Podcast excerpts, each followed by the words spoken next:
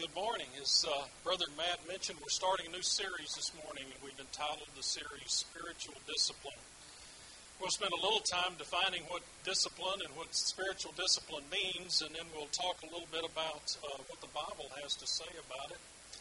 We'll also talk about uh, maybe some of the things that we're going to hear over the next seven or eight weeks.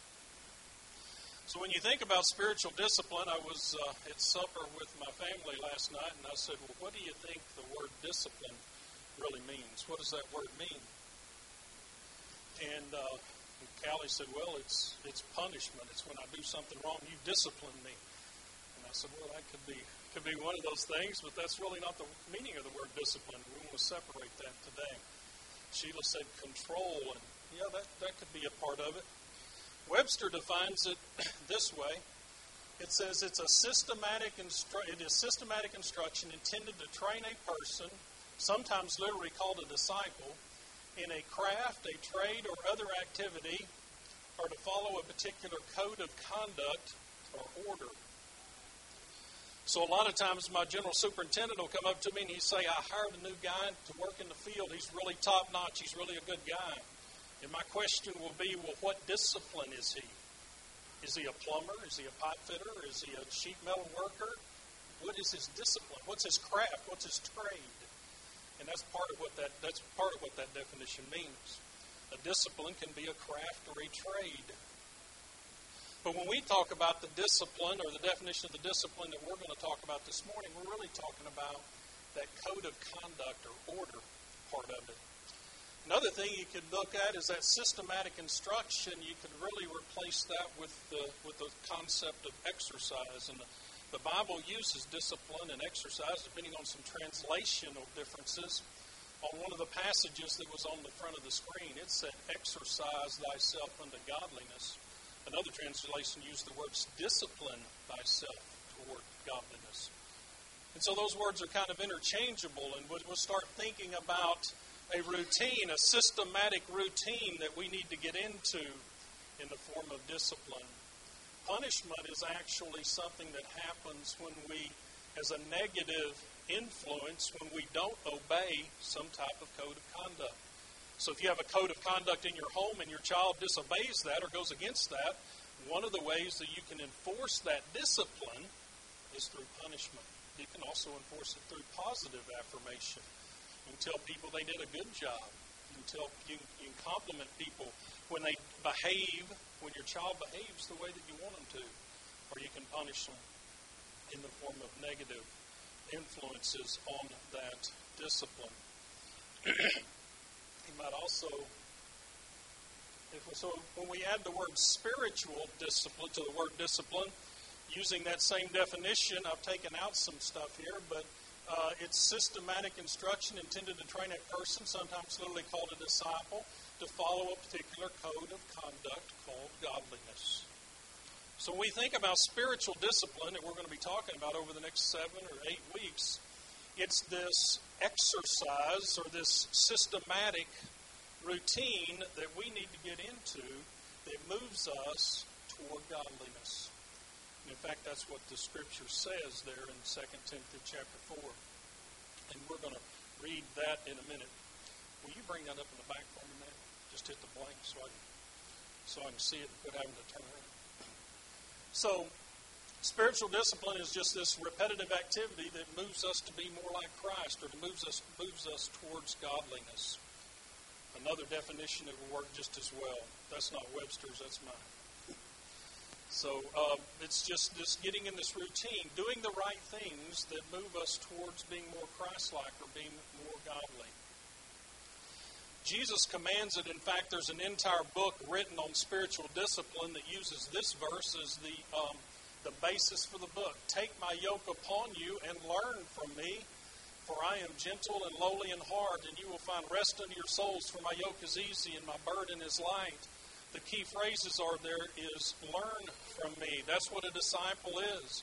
The word disciple literally means a learner. So if we're going to be a disciple of Christ, if we're going to have spiritual discipline, if we're going to be moving towards godliness, then we need to be learning to be more like Christ. We need to be a disciple of Christ. That's what that's what it means. The Bible says in Romans 8, For whom he foreknew, he also predestined to be conformed to the image of his Son, that he might be the firstborn among many brethren. So the Bible tells us that from the very beginning it was preordained that in order for us to be saved, we're going to have to be more like the image of Christ. We're going to have to be Christ like. We're going to have to be godly. That was from the very beginning at the fall of man. So, this word disciple in Luke chapter 6, it says a disciple is not above his teacher, but everyone who is perfectly trained will be like his teacher. So, again, disciple is a learner. So, if we're going to be perfectly trained, we're going to learn to be like Christ. Jesus came and spoke to them, saying, All authority is given to me in heaven and on earth. Go ye therefore and make disciples of all nations, baptizing them in the name of the Father and of the Son and of the Holy Spirit, Matthew chapter 28. So he says not only are we to be disciples, but it's our duty to go find more. That we're to be out there trying to find other people that want to be Christ like, that want to follow Jesus, that want to be a disciple. Now, sometimes the word, there's other words that come up. Motivation might come up. The word willpower usually secularly gets uh, thrown in. Self discipline gets thrown in as you start talking about these things. And the interesting thing about motivation is it can be a positive and it can be a negative. So you think about motivation, you can be motivated to do things that are worldly, and that would fall in direct opposition to spiritual discipline. You can also be motivated to do things that are spiritual but because of association with other Christian folks and doing Christian things. And the, hopefully, the sermon of the morning will motivate you towards doing spiritual things. That's the purpose this morning. So let's look at the and the word willpower. To me, this is my definition. Is really just a matter, is a measurement of your discipline. The more discipline I have, the more the more willpower I have to fight off the motivations that might go in a negative direction against me. So the reference this morning was to uh, 1 Timothy chapter 4. I think I said 2 Timothy a minute ago. 1 Timothy chapter 4, beginning in verse number 1. Now the Spirit expressly says, that in latter times some will depart from the faith, giving heed to deceiving spirits and doctrines of devils, speaking lies and hypocrisies, having their own conscience seared with a hot iron, forbidding to marry, and commanding to abstain from foods which God created to be received with thanksgiving by those who believe and know the truth. For every creature of God is good, and nothing is to be refused if it is received with thanksgiving, for it is sanctified by the word of God and prayer. If you instruct the brethren in these things, you'll be a good minister of Jesus Christ, nourished in the words of faith and of the good doctrine which you have carefully followed. So we stop right. If we stop right there, what the uh, the writer is telling uh, Timothy there is there's going to be some things in the world that are going to try to draw you away. There's going to be some people that are tricking, that are trying to trick people, that are trying to trick the brethren. There's going to be things in the world that are going to draw them. That motivation of the world is going to try to draw them away from being a disciple and from being a follower. And he's, he's got a solution to that here at the end of the verse. And that's really the text of the morning. It says, But reject profane and old wives' fables and exercise yourself toward godliness. For bodily exercise profits a little, but godliness is profitable for all things, having promise of the life that now is and of that which is to come. So we think about spiritual discipline, we think about this exercising towards godliness. It's important for us to realize that it's vital to fend off all that stuff that's up there bad conscience, bad people, things that are going to happen in the world people that are trying to teach the wrong things. How are you going to do that if you don't understand and if you're not spiritually disciplined in your life? If your root is not in God's Word and, and you're not spiritually disciplined, then all of that stuff that he talks about will cause you, as he says, some, some will depart from the faith. Some will leave the church. Some will walk away from Jesus because they're not spiritually disciplined. They're not exercising themselves towards godliness. Some other translations of that little key verse there exercise thyself rather unto godliness in the King James Version. The version that we just read, train yourself for godliness. The, NI, the NET, train yourself to be godly. and then discipline yourself for the purpose of godliness out of the NASB. so again, discipline, exercise, train, in that definition that we first talked about when we talked about discipline, all of those words were in there. And all those words are important in a little different context. Need to be training ourselves. We need to be exercising. Exercise means something that's a routine that you're doing all the time. If you want to lose weight, you don't go do push ups one day and then the weight's gone, right? In fact, there was a commercial I just saw the other day where the genie is granting wishes, and the first wish is the guy says, I want to get rid of the spare tire, and she takes the spare tire off the back of the car. He said, No, this one. And at the end of the commercial, he says, No, I still want that first wish. And she's riding on the top of the car, and he's running down the street behind the car because you see, you don't just get rid of the spare tire because you exercise one time. It's, it's something you've got to do all the time. And that's what we want to talk about this morning. So when we talk about godliness, I think it's important to understand a little bit about that because it says godliness is profitable to all things. That's probably the only thing I know that's only thing I know in this world that's profitable to all things, and that's godliness. I don't think you can take godliness to extreme. extreme. I don't think you can be too godly. You know, you can overindulge in a lot of things, but godliness is not probably not one of them. Godliness leads to temperance and frugality, and through that you you have better health mentally and physically. Godliness gives you just views of the truth. So if we're godly, if we're if we're looking into God's word for what is really true and what's what's important, that gives us clearness clearness of intellect. We're smarter because of it. Faithful performance of duty. Godliness tells us that we're to be faithful performance of duty. Gives us relative value and peace of conscience. Our conscience won't bother us because we're doing the things that we're supposed to do. And we're performing the right way. Godliness leads to sober, honest, prudent, industrious, and that leads to prosperity in business. I know for me, the most important thing in our business is to be honest and to be and to have high integrity. We will absolutely not tolerate people that, are, that, that don't have that. We will let, let them go from our company and have done that on occasions because they weren't honest and they weren't uh, prudent in the way they did business security in the course of life. Godliness will give you, as Jim mentioned, we, we need to be secure. We need to know that we're going to heaven. And because of that, we have comfort in trials and calmness in death and immortal peace beyond the grave because of godliness. Godliness is profitable in all things. It makes no one poor, it prompts no one to crime, it engenders no disease, promises no earthly riches. Godliness is profitable in all things. So we kind of roll all of that up in a package and we kind of talk about, well, what's, what's that mean? So what are you going to talk about? What are we going to talk about for the next eight weeks? Well, it's a lot like physical discipline. So physical discipline makes us physically fit. So things like diet and Pilates and sit ups and jogging and bench presses and curls and yoga and whatever you want to throw into your exercise regiment, those things make you more physically fit. But what are we going to put in our regiment to make us more spiritually fit, more spiritually disciplined? Well, we're going to talk about prayer. One of the brothers, I, I don't, I didn't, I started to figure out who's talking about every one of these, but I'm, I'm not sure. So somebody is going to talk to you about prayer and how prayer can make you more spiritually disciplined in your life. How, that, that's a tool in the toolbox to make you more godly. Somebody's going to talk about meditation. Somebody's going to talk about fellowship. Somebody's going to talk about giving, teaching, fasting, and singing.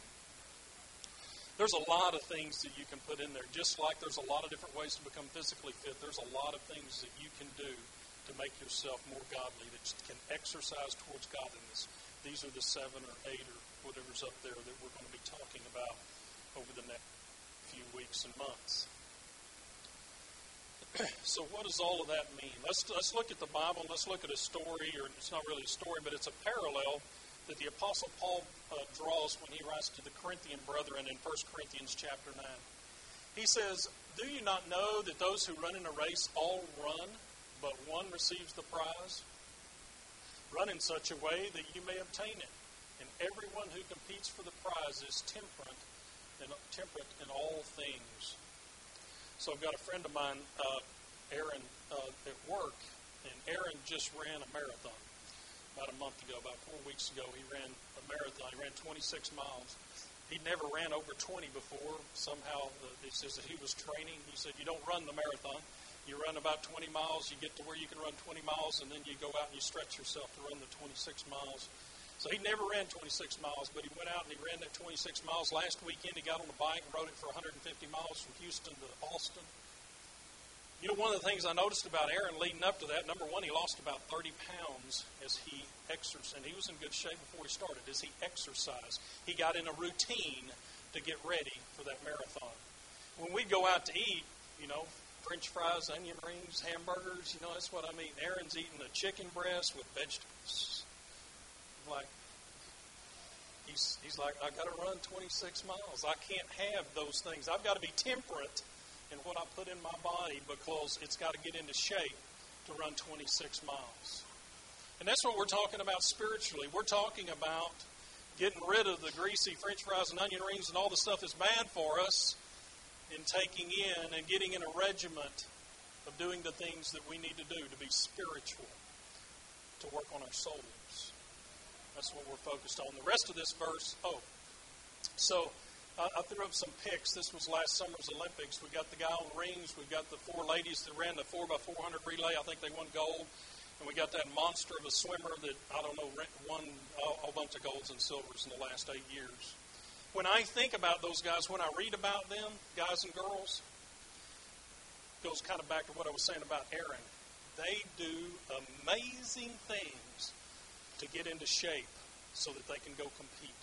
It's all they do until the Olympics are over. Everything, every focus, everything they put into their bodies, every exercise, everything they do, all day long is focused on the race to win it.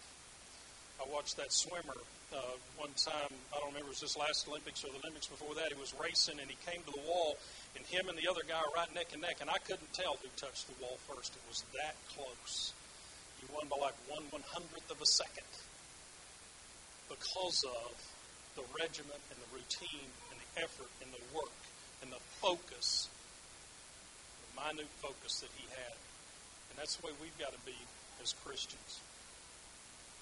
Rest of this verse goes on to say, Now they do it to obtain a perishable crown. So these runners that he's referring to, and he's probably talking about the Athens Games, they had Olympics uh, type games back then. So everybody knew what he was talking about when he was talking about these runners that run to try, try to obtain a prize.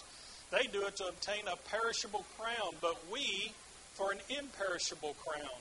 So how much more important would that be, right? They're running for something that's going to dry up and blow away. We're running for something that never will it's imperishable. Therefore I run thus, not with uncertainty. Thus I fight, not as one who beats the air. But I discipline my body and bring it into subjection, lest when I have preached to others, I myself may become disqualified. He says, So I don't run this race not knowing whether I'm going to win it. I don't I'm not a boxer that's fighting the air. I'm not shadow boxing this thing. This is real. This is not something that's uh, that's, that's, that's going to dry up and blow away. What I'm talking to you about is something that's real, that's going to last forever. And he says there at the end, I discipline my body and bring it into subjection. And he's not talking about to run a physical race like Aaron was doing. He was disciplining his body. He's talking about disciplining your spiritual body, your spiritual soul, to run the race, to win the race, to get the crown. That's how important it is, brothers and sisters, that we develop a spiritual routine. Because if we don't, the Bible tells us we'll be tossed to and fro with every wind of doctrine. We'll be in the church, out of the church, messing around, doing stuff, going to the lake, going to play golf, going to whatever. We'll be doing what the world wants us to do because we don't have a spiritual regiment and a spiritual routine that we're supposed to be in. That's the difference between being spiritually disciplined and just kind of going through life. The Bible tells us in Revelations that kind of just going through life, being that lukewarm person, is not going to give us a good result. He's going to vomit us out of his mouth because he does not like lukewarm. He wants people that are committed and that have spiritual discipline. and also, if anyone competes in athletics, he is not crowned unless he competes according to the rules. Uh, 2 Timothy, Timothy chapter 2 tells us. So the Lord tells us not only that we're to be spiritually disciplined, but what that means, what the rules of this race are, and how to win it. So when I think about so when I think about spiritual disciplined people, uh, you know, Hebrews chapter 11 comes to mind, right? So we call it the faith chapter, and it's got a long, they call it the faith honor roll there. It's got a lot of people. Ton, you know, I don't know how many people, I didn't count them.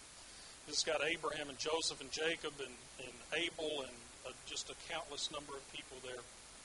when I think about Noah, Noah's mentioned there.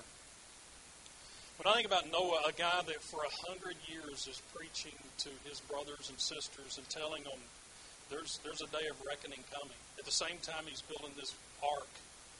And he's building this ark to save himself from a flood that's never happened before in the history of mankind.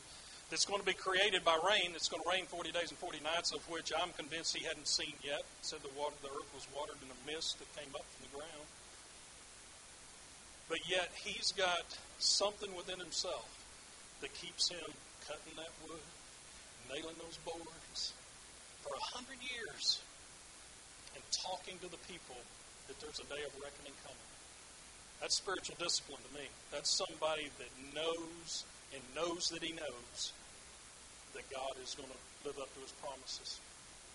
And that's what we're talking about when we're talking about spiritual discipline. Abraham took his son to the top of a mountain to kill him. that's spiritual discipline right there. I can tell you. I couldn't I don't think I could do that. I don't think I could offer my son. It might be different if God personally called, you know, told me to do. Might be. I'd like to hope it would be. That's a lot of faith. That's a lot of spiritual discipline.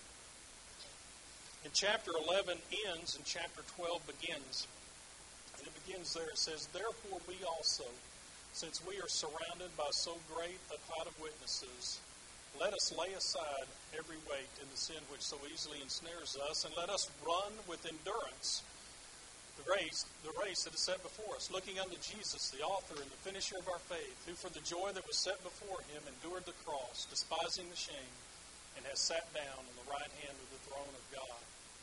So one of the things that spiritual discipline does for us or requires of us is that we lay aside every weight and the sin that so easily ensnares us if we are spiritually disciplined, if we're doing the things that we're supposed to do, that sin that's out in the world that, that grabs at us and snags at us, it will fade away because of where you've got yourself spiritually. It gets easier. People tell me, I don't know the, the, the, the number, but if you do something so long for so many times in repetition, becomes habit. They use the word habit. And that's what we need to develop is good spiritual habits because of this exercise program that we're on spiritually. In Romans chapter 6, it says, Do you not know that to whom you present yourselves slaves to obey, you are that one's slaves whom you obey, whether of sin leading to death or of obedience leading to righteousness? For God be thanked that though you were slaves of sin, yet you obeyed from the heart that form of doctrine to which you were delivered and having been set free from sin, you became the slaves of righteousness. So, what this says, again, is that there's two choices out there there's a slave to sin, there's a slave to righteousness.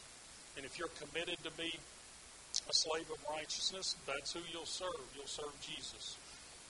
If you're not, you're going to be serving the world. And whoever you're serving, that's who is your master. And so the, the question this morning as we start to think about this is who am I serving? What am I serving? Where do I spend my time?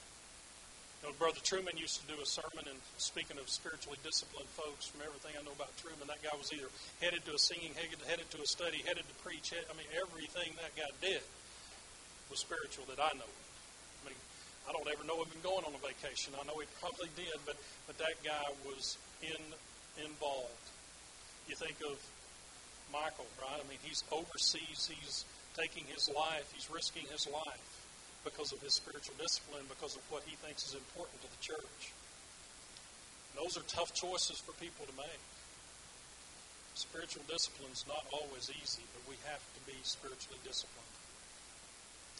So if we recap it, we talked about spiritual discipline, living a godly life. We said that was what the definition was. The godly life is the best life.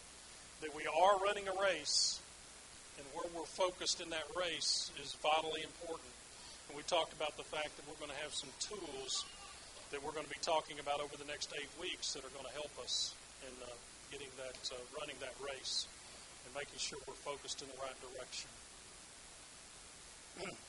there's a lot of there's a lot of different things we're going to talk about, and I don't want to step on any of the uh, the other preachers' toes and start talking about the stuff that uh, they're going to be talking about. But you know, being together to me is one of the most important things, and having accountability partners to doing things that you know you need to be doing. If you know you need to be reading the Word more, get an accountability partner that's holding you accountable to reading the Word more, that won't let you up, but that you'll also take that advice and take that help from. Sometimes your mate's probably not the best one to hold you accountable. Um, but if you need to be reading more, if you need to be going to Bible studies, if you need to be coming to church more, if you need to be, whatever the things are that you need, then you know you need to be more spiritually disciplined, then, then do those things and get people involved to help you do those things. So, what does your spiritual gym look like? metaphorically, you know, if you think about my spiritual life, what would my gym look like that I'm working out in every day? So if you could draw a picture of a gym that says, This represents my spiritual discipline. I can tell you that there's been times in my life that mine look like this.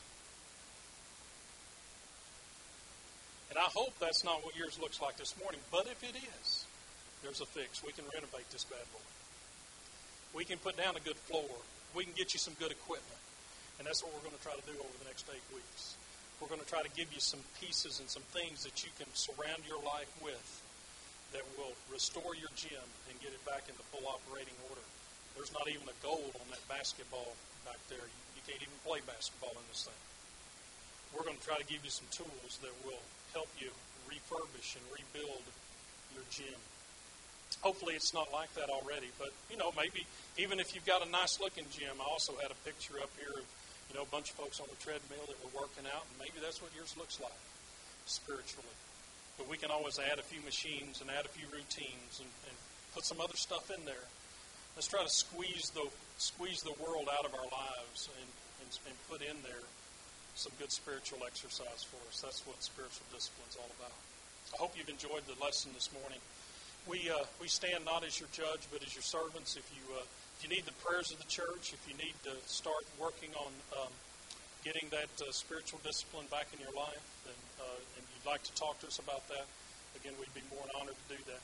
If you'd like to be baptized and join the church, we can do that for you as well this morning. if You come as we stand and sing.